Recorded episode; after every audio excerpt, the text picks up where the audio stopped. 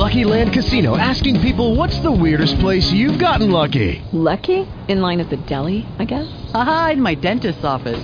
More than once, actually. Do I have to say? Yes, you do. In the car before my kids' PTA meeting. Really? Yes. Excuse me, what's the weirdest place you've gotten lucky? I never win and tell. Well, there you have it. You can get lucky anywhere playing at LuckyLandSlots.com. Play for free right now. Are you feeling lucky? No purchase necessary. Void where prohibited by law. 18 plus. Terms and conditions apply. See website for details.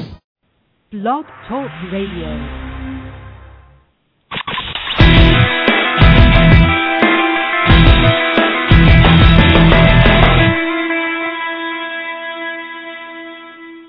Good morning and welcome to NJSBA's Blog Talk Radio Show, Conversations on New Jersey Education, a program dedicated to creating a conversation among those of us in the education community and beyond on important education issues of the day. A conversation that brings the state leaders to you, and I hope you all feel free to join in on the conversation. My name is Ray Pinney, and I'll be your host this morning for for uh, this edition. Today we will uh, obviously be taking your calls, and we will have the chat room open. To let you know how this works, I will ask Christy to give an overview. Hi, good morning, everybody. Now, if you want to call in, just dial one three four seven nine eight nine eight nine zero four. And if you are ready to make a comment or ask a question, just push button number one on your phone. That will indicate that you have something to say. I'll get your name and your question or topic, and we will put you on the air. Now, if you're just listening on your computer, we do have a chat room feature that you can log into. We'll be monitoring the chat room, and we'll pass on some of your comments or questions to our speakers. To log into the chat room, you will need to register with Blog Talk Radio. Thanks, Christy. Uh, this past Tuesday, Governor Christie gave his state budget address, and unlike past budget addresses, the revenue forecasts were a bit rosier. So rosy that Governor Christie believes that he can increase spending without raising taxes. In fact, he believes he can lower taxes. In um, in education, Governor Christie wants to increase funding by 213 million for public education, though it should be noted that uh, not all districts will be affected the same way. Uh, how that's going to be affected at the time of this show, we do not have the individual numbers. Uh, I would also like to point out that Governor Christie, as he first pointed out in the state of the state address, wants to push his education reform agenda, uh, and that means programs like the Opportunity Scholarship Act and tenure reform, two issues that we'll discuss later. I am very pleased to have with us this morning two individuals who I know listen to the budget address and the state of the state with discerning ears. There are two ind- ind- individuals who represent the two education associations well in the State House and have a good pulse for what may or may not happen in the upcoming months. They are the Director of Government Relations at NJEA, Ginger Gold Schnitzer. Welcome, Ginger. Thanks, Ray. Thanks for having me on. Uh, our pleasure. And NJSBA's own Director of Governmental Relations, uh, Mike Vrancik. Welcome, Mike. Good morning, Ray. Great to have both of you here. Let's start on the our thoughts on the governor's budget address. I'll go to you, Mike. Um, he's uh, at least from what I'm looking at, he's pretty optimistic that the there's going to be a lot of growth in the revenue. Where's that growth coming from? That that's a good question.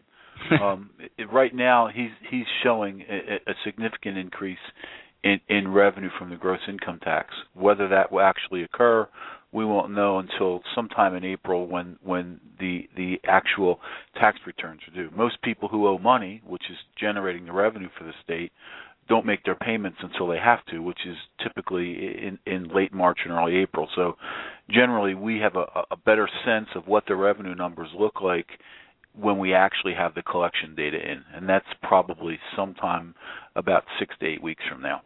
And if I read correctly, it looks like uh, he's actually looking for revenue increase almost across the board in, in most of the t- revenue area, tax areas. Yeah, he is, and, and like I said, uh, they have their own research economists in the Division of Taxation, and they've made some assumptions here about about where the economy is going. And um, I'm looking at some of the information he distributed.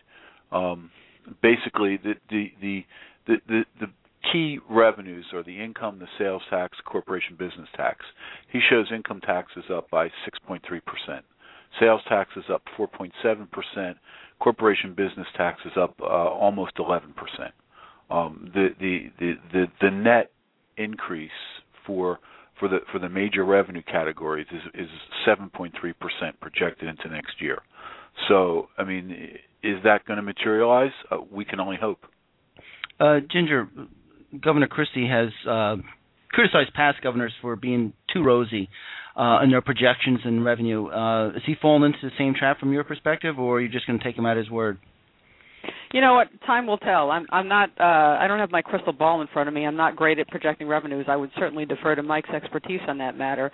But um, you know, it's interesting the timing of when he's making this leap of faith, if you will, about increased revenues. I mean, I guess we're starting to see um, some comeback in the economy.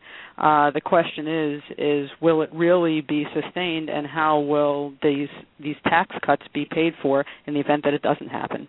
Or what will he have to cut to make up for the fact that revenue doesn't come in as strong, uh, if necessary? And uh, Mike, he's making his revenue projections with the 10% with the sales tax, I mean uh, income tax de- uh, decrease too, right? Yeah, I, the the the basis of his budget proposal assumes that a 10% cut in the income tax would be phased in over 3 years. So the value next year of the reduction in in in, in revenues is about 345 million dollars. If revenues grow to the tune of he's he's posting an increase in next year over this year of about 705 million dollars according to his budget chart, and that's that's after the the the, the reduction of one third. So um, he's talking about a billion dollar increase in essentially in, in income tax revenues, and you have to remember that a big portion of our income tax revenues come from capital gains and dividends. So the the the big indicator right now is is, is in part job growth, but also uh, what's happening on on the stock market. Mm-hmm. And you know, it's so volatile that um, if if things that are out of everybody's control, international things change that that impact the market negatively, uh, some of these these increases would probably have to be adjusted. Um, the, the the money that comes in from the state income tax goes directly into something called the property tax relief fund, which is the lion's share, the mainstay of money that goes to public education. So, if if in fact there, these revenues don't materialize, it, it, it brings into question whether we can sustain the increases he's projected for school aid next year. Uh, Ginger, the governor uh, made a point that uh, two points. One, that he's increasing uh, aid to public education by 213 million. How that's distributed, uh, we can only guess at this point. Um, but he also made the point that it's the hot, we're spending more on public education now than ever before. Is that uh, accurate from your perspective? Uh, I guess that that you could look at it that way, but let's remember that the governor the governor has attempted to starve schools in the first part of his term through dramatic decreases in aid, like $1.3 billion when he first came into office, and then he coupled that with a tight property tax cap. So I think that one of the arguments the governor made when he came into office was that the reason that you know it was such a large decrease is because there was a federal component, there was federal funding that he wasn't going to make up at the state level. So um, sure, uh, numbers are funny things, and you could look at it. He, he could make an argument that that this is the highest amount of state aid. I think that you can argue that given the dramatic cuts in the type property tax cap, that it's not enough. Um, I've learned not to look a gift horse in the mouth. I'm certain that any additional funding will benefit our students and our schools because many of them have really been hurting these last couple of years. To them, it won't even matter that the governor went to court to avoid having to provide uh, a lot of this money to to urban schools. Mm-hmm. There's also a possibility, though, that uh, I assume that some districts will not get an increase. I'm not even sure. Do you think anyone would ever get a decrease? Because he's doing a formula based or some type of formula. Yeah, uh, I've heard. I mean, I don't know. Rumor has it that there'll be like two thirds of the districts will be winners and one third losers. But as I said, that's just the rumor that I heard around the state house. So, uh, Mike, from our NJSBA's perspective, uh, what would be a really good formula? Obviously, one that gives everyone more money, but uh, any, you know, what would be a concern of us uh, in this new uh, aid? I guess the, the the there's a couple things. If if in fact they they do a formula based allocation, it assumes that they'll that they'll factor in enrollment because the the fundamental component of the funding formula is a per pupil calculation that that drives the numbers that individual districts receive from the state and aid.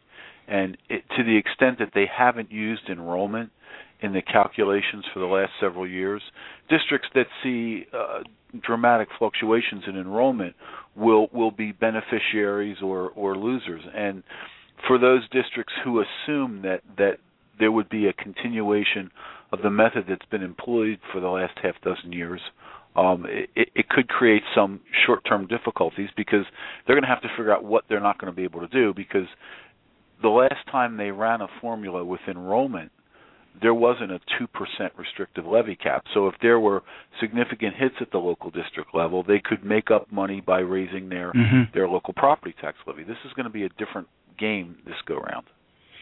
Uh, we're talking with Mike Vrancik, Director of GR with NJSBA, and Ginger Gold Schnitzer, uh, Director of Government Relations at NJEA. If you want to call and ask a question, dial 1 347 989 8904 and press 1 to let us know that you have a question. Um, so that's conjecture what's going to happen to the individual districts. Uh, there's going to be a budget battle. Will Ginger will he pretty much the budget is it pretty much set in, with as is? Is there going to be a lot of negotiation on this? Well, I think there's always a lot of negotiation in the budget on the budget, and I think that the Democrats are um, are very willing to to to to fight for things for changes that they believe need to be made to this budget they certainly came out with strong statements right after his address. So I don't think that that it's going to look exactly like this. But you know, I mean, let's face it, the governor has a pretty good track record of getting a good deal of what he wants. So that should make the spring very interesting for us all. Mike, what about you? will the numbers uh, stay about the same? It, it it really depends on what what the revenues turn out to be. If if we can assume that that the the the formula calculations that the the economists, the research economists use are are reasonable, um, then yeah, I think I think the the budget will be fairly similar. Um, interestingly enough, uh, Paul Sarlo was interviewed last night on NJ Today, and uh, he said categorically that they that the Democrats would not push for any new taxes in this next cycle. So the the numbers that that are the revenue numbers aren't going to be tweaked by any proposed increases in in in in tax revenues like they did in the last several years where they proposed an increase in the in the uh, surcharge on people with incomes above $450,000. Right. So um, a lot a lot of discussion is going to be driven by what really materializes in terms of of cash in in these major revenue accounts. I think that um, for the most part this is a hard budget to argue with in the sense that it does provide additional aid for public schools. I mean, from our vantage point, we would like to get back to where we were um, at, at the beginning of SFRA in terms of the net total amount for for school aid, but um, it's hard to say no to more money, even if it's not as much as you you you ultimately want to have. Uh, Ginger, uh, before I move on from the Ray, you're breaking up a little bit. Okay, I'm sorry. Um, oh, there you go. Thank you. Yeah, you're good. Uh, the governor is proposing an income tax uh, cut. Do you think that has any chance? It seems like Democrats were pretty adamant on that. Yeah, you know, it's um it was a political win for the governor. I, I you know, if he gets it, then he delivers an income tax cut, and if he doesn't get it, he can say that the Democrats uh, stood in the way of people's property tax relief. So I don't think that there was any harm for him in proposing it. Um, the Democrats will have uh, will have already started to stake out some ground on this, and uh, I think this is a, I think this one's close to call. I think this one is close to call. I think you have some pretty. I think the Democrats have put themselves pretty far out there, um, so uh, they'll give them a run for the money on it. Mike, do you think the tax cut? I, I think it, I, I, I agree with Ginger. But I think once again, you know, in the last ten years, the governor points out property taxes have gone up seventy percent. Um, but in years when the school funding formula was funded fully, property taxes didn't go up hardly at all. Um, to the extent that that the revenues materialize uh, I think the Democrats would be hard pressed not to go along with it, with the with with the income tax cut. But I think that the point that they're going to make all along is that the the amount that the average family is going to is going to get from a 10% reduction is is not nearly as much as as it, would appear to be. I agree with Mike. It's going to definitely be about uh, fairness, and everybody's looking toward the 2013 election. I think the Democrats are going to be driving home that fairness argument that this is not nearly as beneficial to middle class families as it is to millionaires. And, yeah, that was uh, pretty evident. Yeah. Everything everything heretofore is has been based on some some perception that things need to be progressive and people need to contribute based on their ability to contribute. This income tax cut is almost the exact opposite of that. Um, the the more you pay in, the more you get you get back.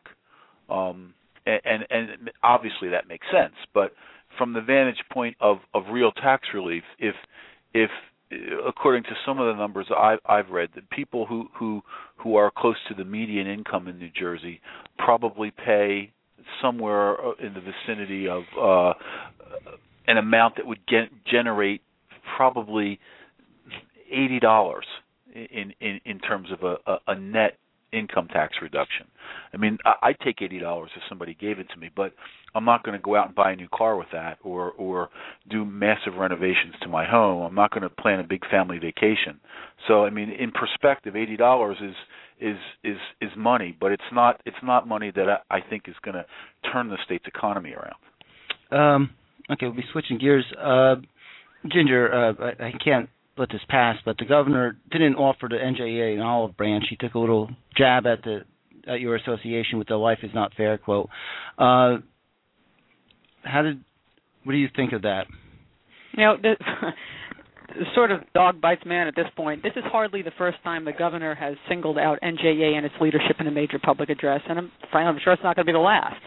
The governor the governor acts as though taking a jab at NJEA in a public address is an acceptable substitute for a serious policy discussion with us about issues.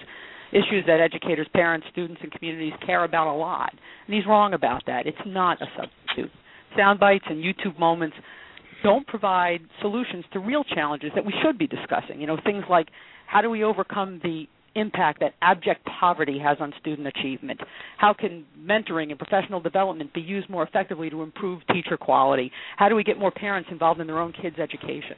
And regardless of whether the governor chooses to speak with us about these issues directly or just in sound bites, NJEA has been and remains committed to addressing them. I mean, that's why we funded the Education Law Center, which fought for decades to put in reforms that work for urban kids, like early childhood education and early literacy and after school programs and tutors and family involvement. That's why NJEA put $2 million into creating the New Jersey Center for Teaching and Learning, which is this now internationally renowned laboratory for teaching science and math. I mean, we've helped kids in Newark, Paterson, Jersey City outperformed the best students in this state in AP Physics with that program. And now we're right now working with schools in 12 low income districts through our Priority Schools program.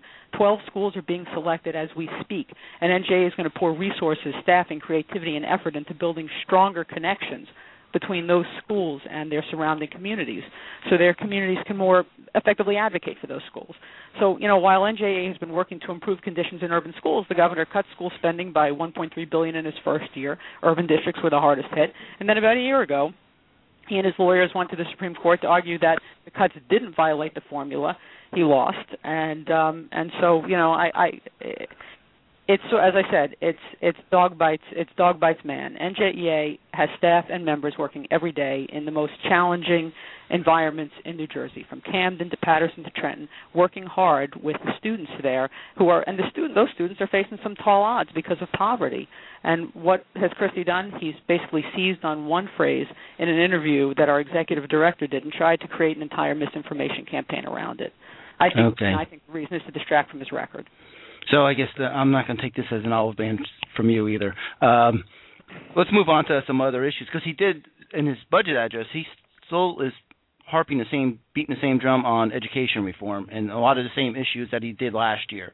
Um, one of them, he says he wants the Opportunity Scholarship Act, um, and I know the two associations are probably pretty close on their views on this, on that, and also on charter schools. Uh, Mike, uh, where is the Opportunity Scholarship Act now? I mean, there's been so many versions, like I lose track.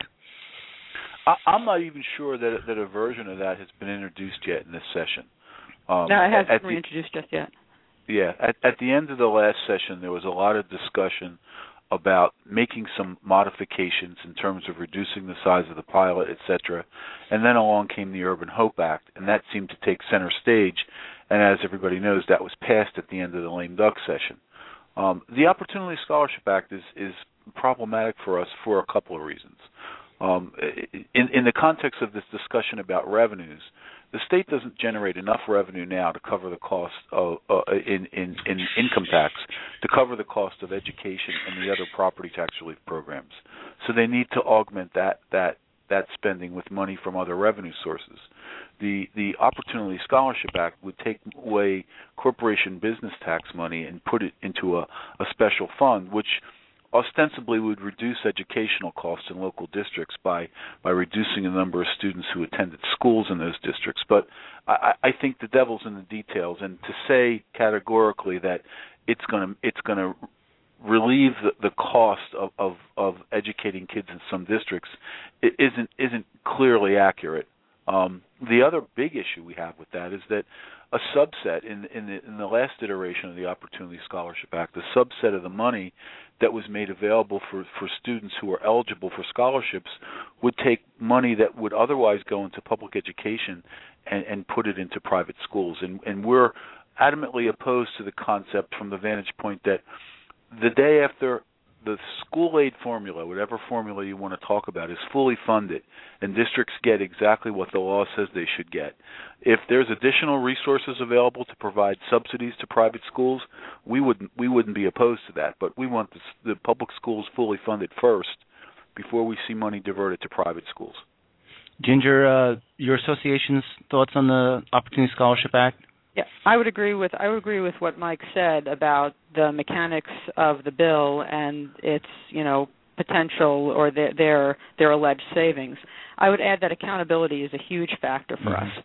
Um, the money would be flowing to these private and these private schools, and yet the children who sit in the chairs in those private schools aren't subject to the same uh, testing. Their teachers are not required to be certified.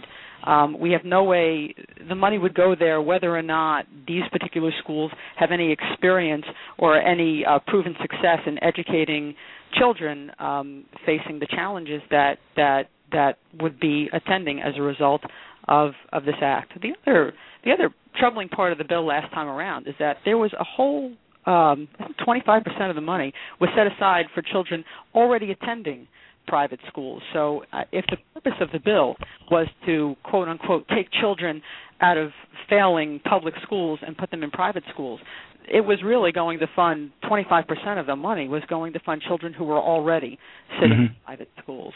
Uh, accountability was a is a huge factor for us. Um, despite both uh, associations opposing this, and probably would oppose it in almost any variation, um, it seems to me that it, each year it gets a little bit closer each session. Uh, do you think they'll, uh, Ginger? Do you think they'll try to make changes to it that so that it somehow gets passed in some, even if it's a mild version of a, a voucher bill? I've heard that they're going to be scaling it down significantly and going back to sort of where they came from with a smaller number of districts. Uh, I, but I think that a lot has happened since the a few months ago when this these bills were being considered in committee. Um, the Urban Hope Act uh, was signed into law.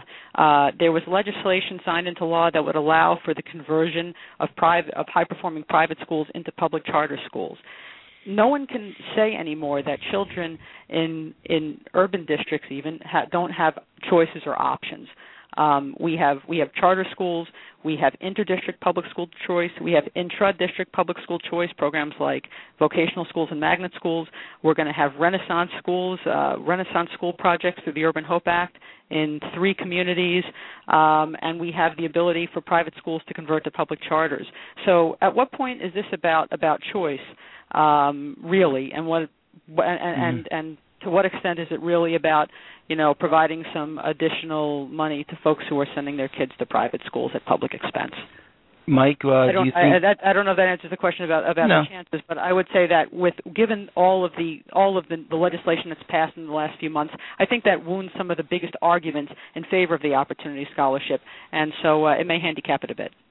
Okay, Mike, what about you? Uh, I know the assembly might be the house where it has the harder chance of passing through.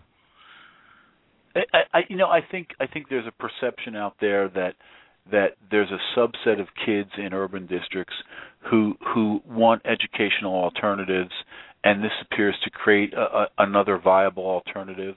Um, you know, I think it's it's it's something to be cautious with because um, this idea essentially of of this it, it essentially is a kind of a voucher program, and and you know, I mean, at, at some point there seems to be places around the country where where that's a, a popular item now. But but putting putting money in the hands of individual students or their parents and giving them the opportunity to go to the schools that they want assumes that there are going to be schools that they can get to that they want to get to with the amount of money that the voucher provides. Um, I think that's a that's a quantum leap, and I'm not sure that that it, it will actually play out the way it's it's designed to play out. But notwithstanding that, I think there's a continuum now of of of of education. Public schools are at one end of the continuum, and I guess some form of a charter schools at the other end. And all, all these discussions are somewhere on that continuum line. And I think that the legislature in that context is interested in in in doing some limited experiments to see if any of these things provide a, a, a reasonable option. Uh, one of the discussions that it doesn't ever come to the forefront, um, at least not that often, is, is the component of of public safety. A lot of kids who who want to go to charter schools as opposed to public schools uh, often say, or their parents say, they're afraid to send their kids to the schools because they don't feel safe there. Um, I'm sure the teaching staff in those schools don't feel safe often either. I think I think there there's a there's a subset of issues that need to be unbundled in this discussion and focused on in the context of the things that Ginger talked about in terms of accountability. How's the money actually going to be allocated, and and what are these these new schools going to provide? And if if if in fact any of them work very well, what can the public school system learn from them? Um, I, these are all questions that are speculative, and I think people want to know answers. But uh, until you try something, you're not going to find out any of this stuff. Uh, we're talking with uh, Ginger Gold Schnitzer from NJEA and Mike Vrancik from NJSBA. If you want to call in and ask a question, dial one three four seven nine eight nine eight nine zero four and press one, and we'll get you on the switchboard. Um, I, I heard uh, Senator Sweeney and Senator Tom Kean said that there's going to be some movement in charter school, looking at the entire charter school authorization process. And uh, is that something that you believe will definitely happen, Ginger? I think that the charter school law is likely to be uh, to be revamped a bit. I mean, we, we saw the assembly pass the whole package of charter school bills last spring, um, and I, I, you know, those those most of that legislation hasn't uh, been finalized and had to be reintroduced this session.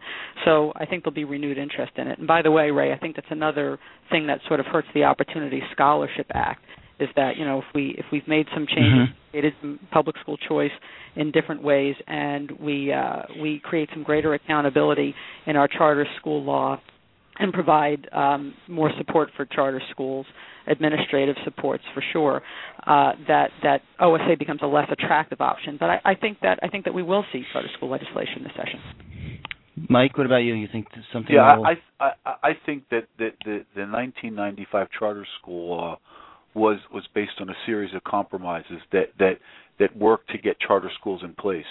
With with the experience that's been earned or gained over the last 15 or 16 years, I think there there are a lot of people on various sides of this issue who who are willing to to to sit down and talk about how we can redesign the law to address some of the issues that have emerged that frankly people hadn't anticipated or hadn't thought through in 1995. So yeah, I think I think you're going to see a lot of discussion about that. Um, and, and we're anxious as well as as as people on on the the charter school side. I mean, from from our vantage point, charter schools are public schools, and and charter school trustees receive services from our association and and we view them as as part, as I said, of this educational continuum with traditional schools on one side, and and and the charter schools at the other side, and um, there needs to be a way to bridge this this this gap and and talk about a system that includes all these alternatives that provides the best opportunities for all our kids in the state to learn. And ultimately, if we can reach some some closure on a on a, on a a new piece of legislation that gets us closer to doing that. It, it, ultimately, this is about the kids in schools, and and that's what has to be our focus. So yeah, I think something's going to happen.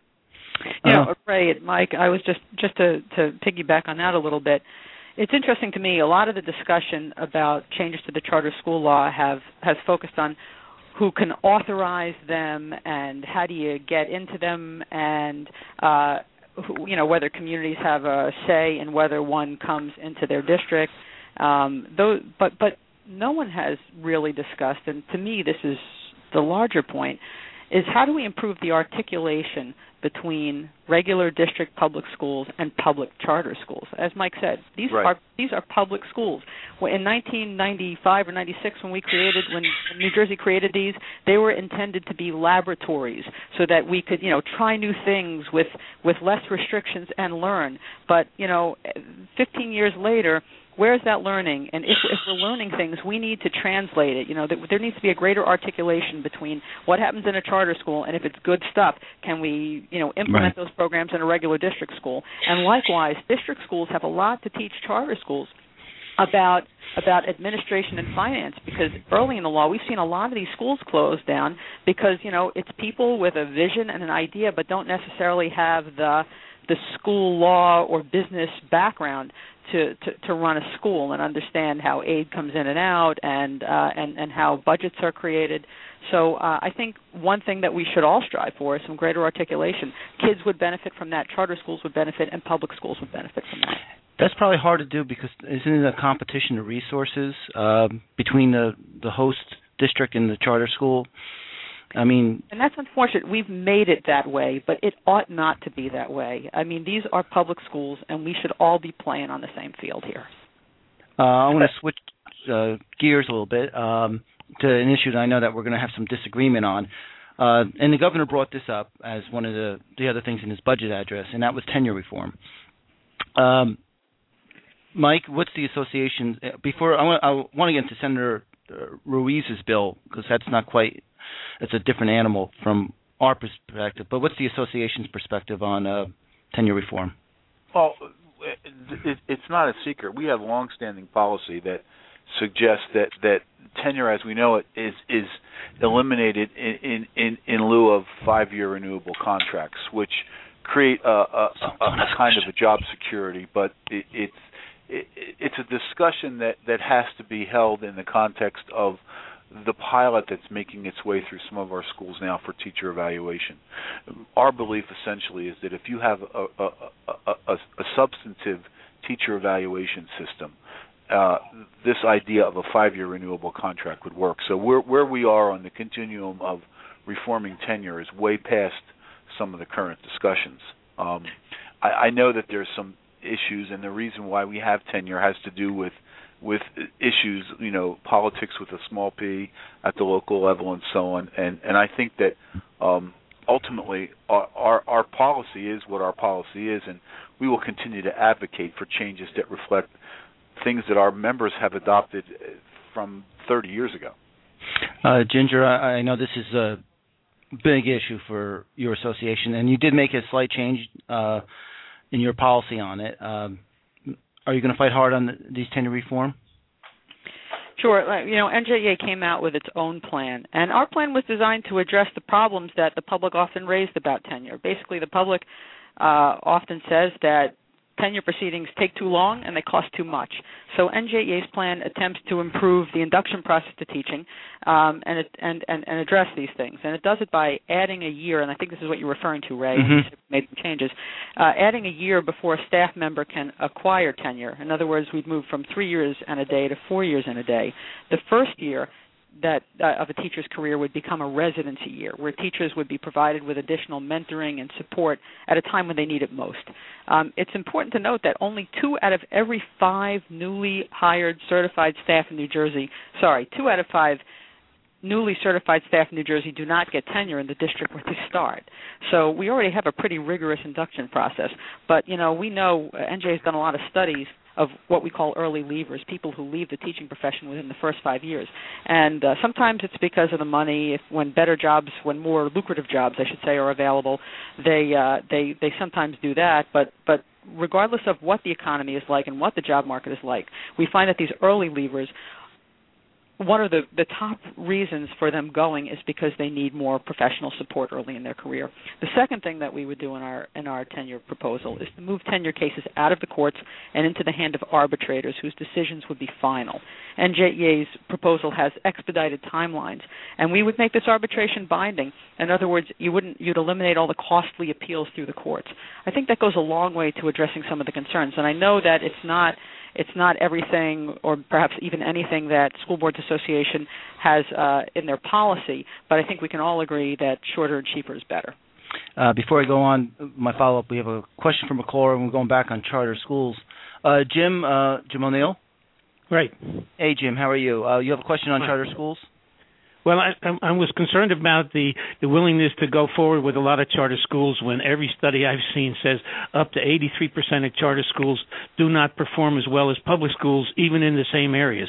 And so, why we're not more concerned about putting more rigorous standards before we're going to divert public school money to those charter schools, which have very little evidence except isolated cases of being successful. Uh, I'll put you on hold, uh, Jim. You can hear their response. Um, Mike, you want to respond to? Uh... Yeah, I'll, I'll, go first. I mean, I, I, think Ginger hit the nail on the head with the, the discussion of accountability, and and clearly, in, in the context of of your question, I think one of the big issues is making sure that the standards of performance of charter schools are equal to the standards of performance for public schools. That being said, I think there's also another issue, and that is um, this this sort of global we're going to create as many charter schools as as we can scenario has been somewhat mitigated to now um, let's look at educational alternatives including charter schools in in in districts that have very bad track records. Um, and, and, I think it, it points to a larger discussion about other things. Um, if if if students in in in certain districts aren't aren't consistently performing well by any any measure standard of measurement. Um, there needs to be a, a, a focus on what's really the problem. Is is it is it a combination of things? Are charter schools in and of themselves going to turn this around? Um, I don't think there's any evidence that that can be completely the, the cure for for issues that, that have to do with, with a whole variety of other social and economic issues. But um, I, I, I don't think that, that you should interpret our our suggestion that, that, that we want to be engaged in a discussion of, of a new charter school uh, to take it that, that we're endorsing you know creating charter schools all over the place. Uh, that that's not where we are. I think it's important for people in the education establishment to be part of the dialogue in terms of what charter school legislation should look like.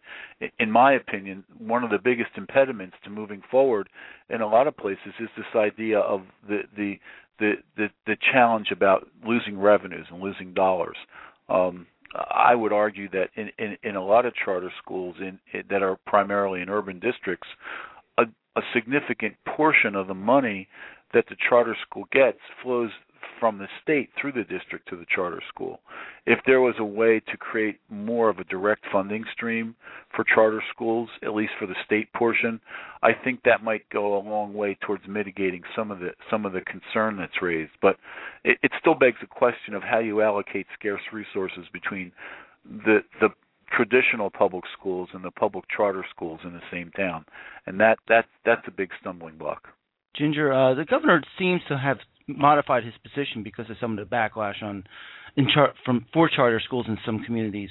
Um, so, have you seen noticed the same thing?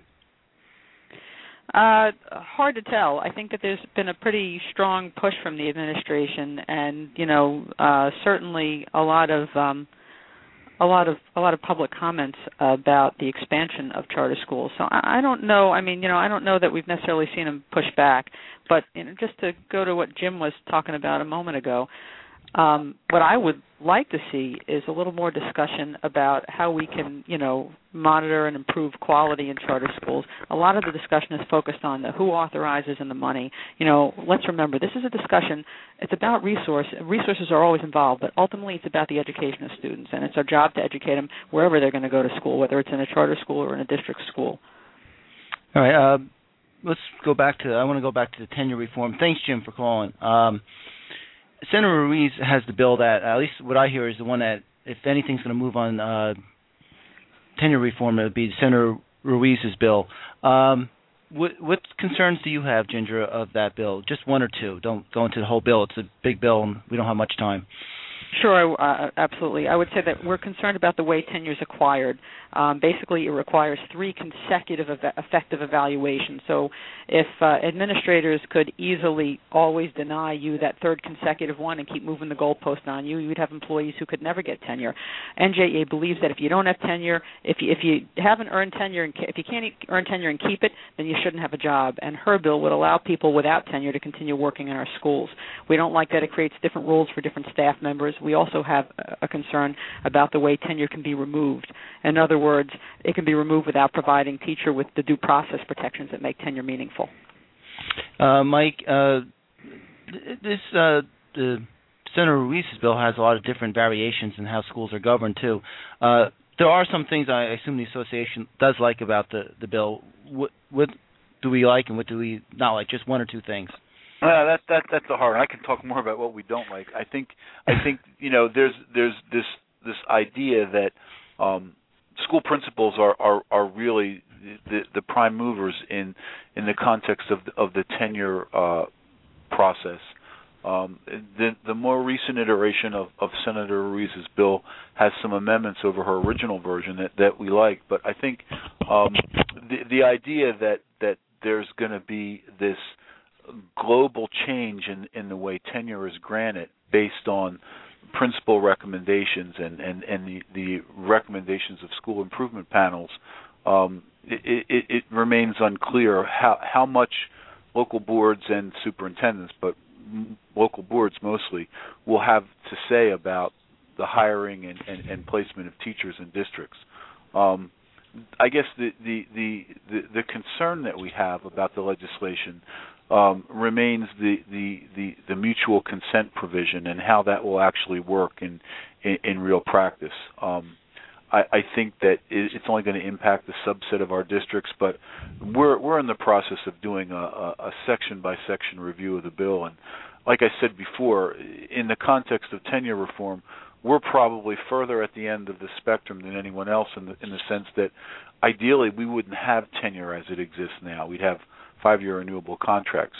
Senator Ruiz's bill is is moving in a direction that continues tenure in a slightly different fashion than it works now. And I guess the other big issue we have is that all this stuff is contingent upon uh, uh, an evaluation methodology that's been approved through the commissioner's office that that will will yield the kind of evaluation data that will make it easy to determine whether whether teachers get you know the effective or, or highly effective performance ratings that that will guarantee that they get tenure or or a, a contract renewal and we have a ways to go before the, that evaluation system is completely played out.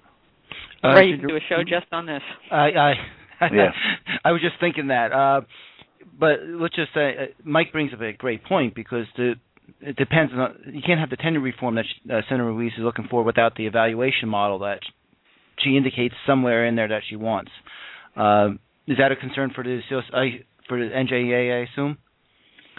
Uh, we're very clear that, in fact, we think we're sort of doing this backwards, right? I mean, evaluation is the process by which you figure out which teachers aren't measuring up and you get Mm-hmm. them the support that they need and if it if you're able to rehabilitate them and get them in the right direction then they should remain on your staff and if not you should you know implement uh you know bring tenure charges and put them through tenure a fair dismissal process.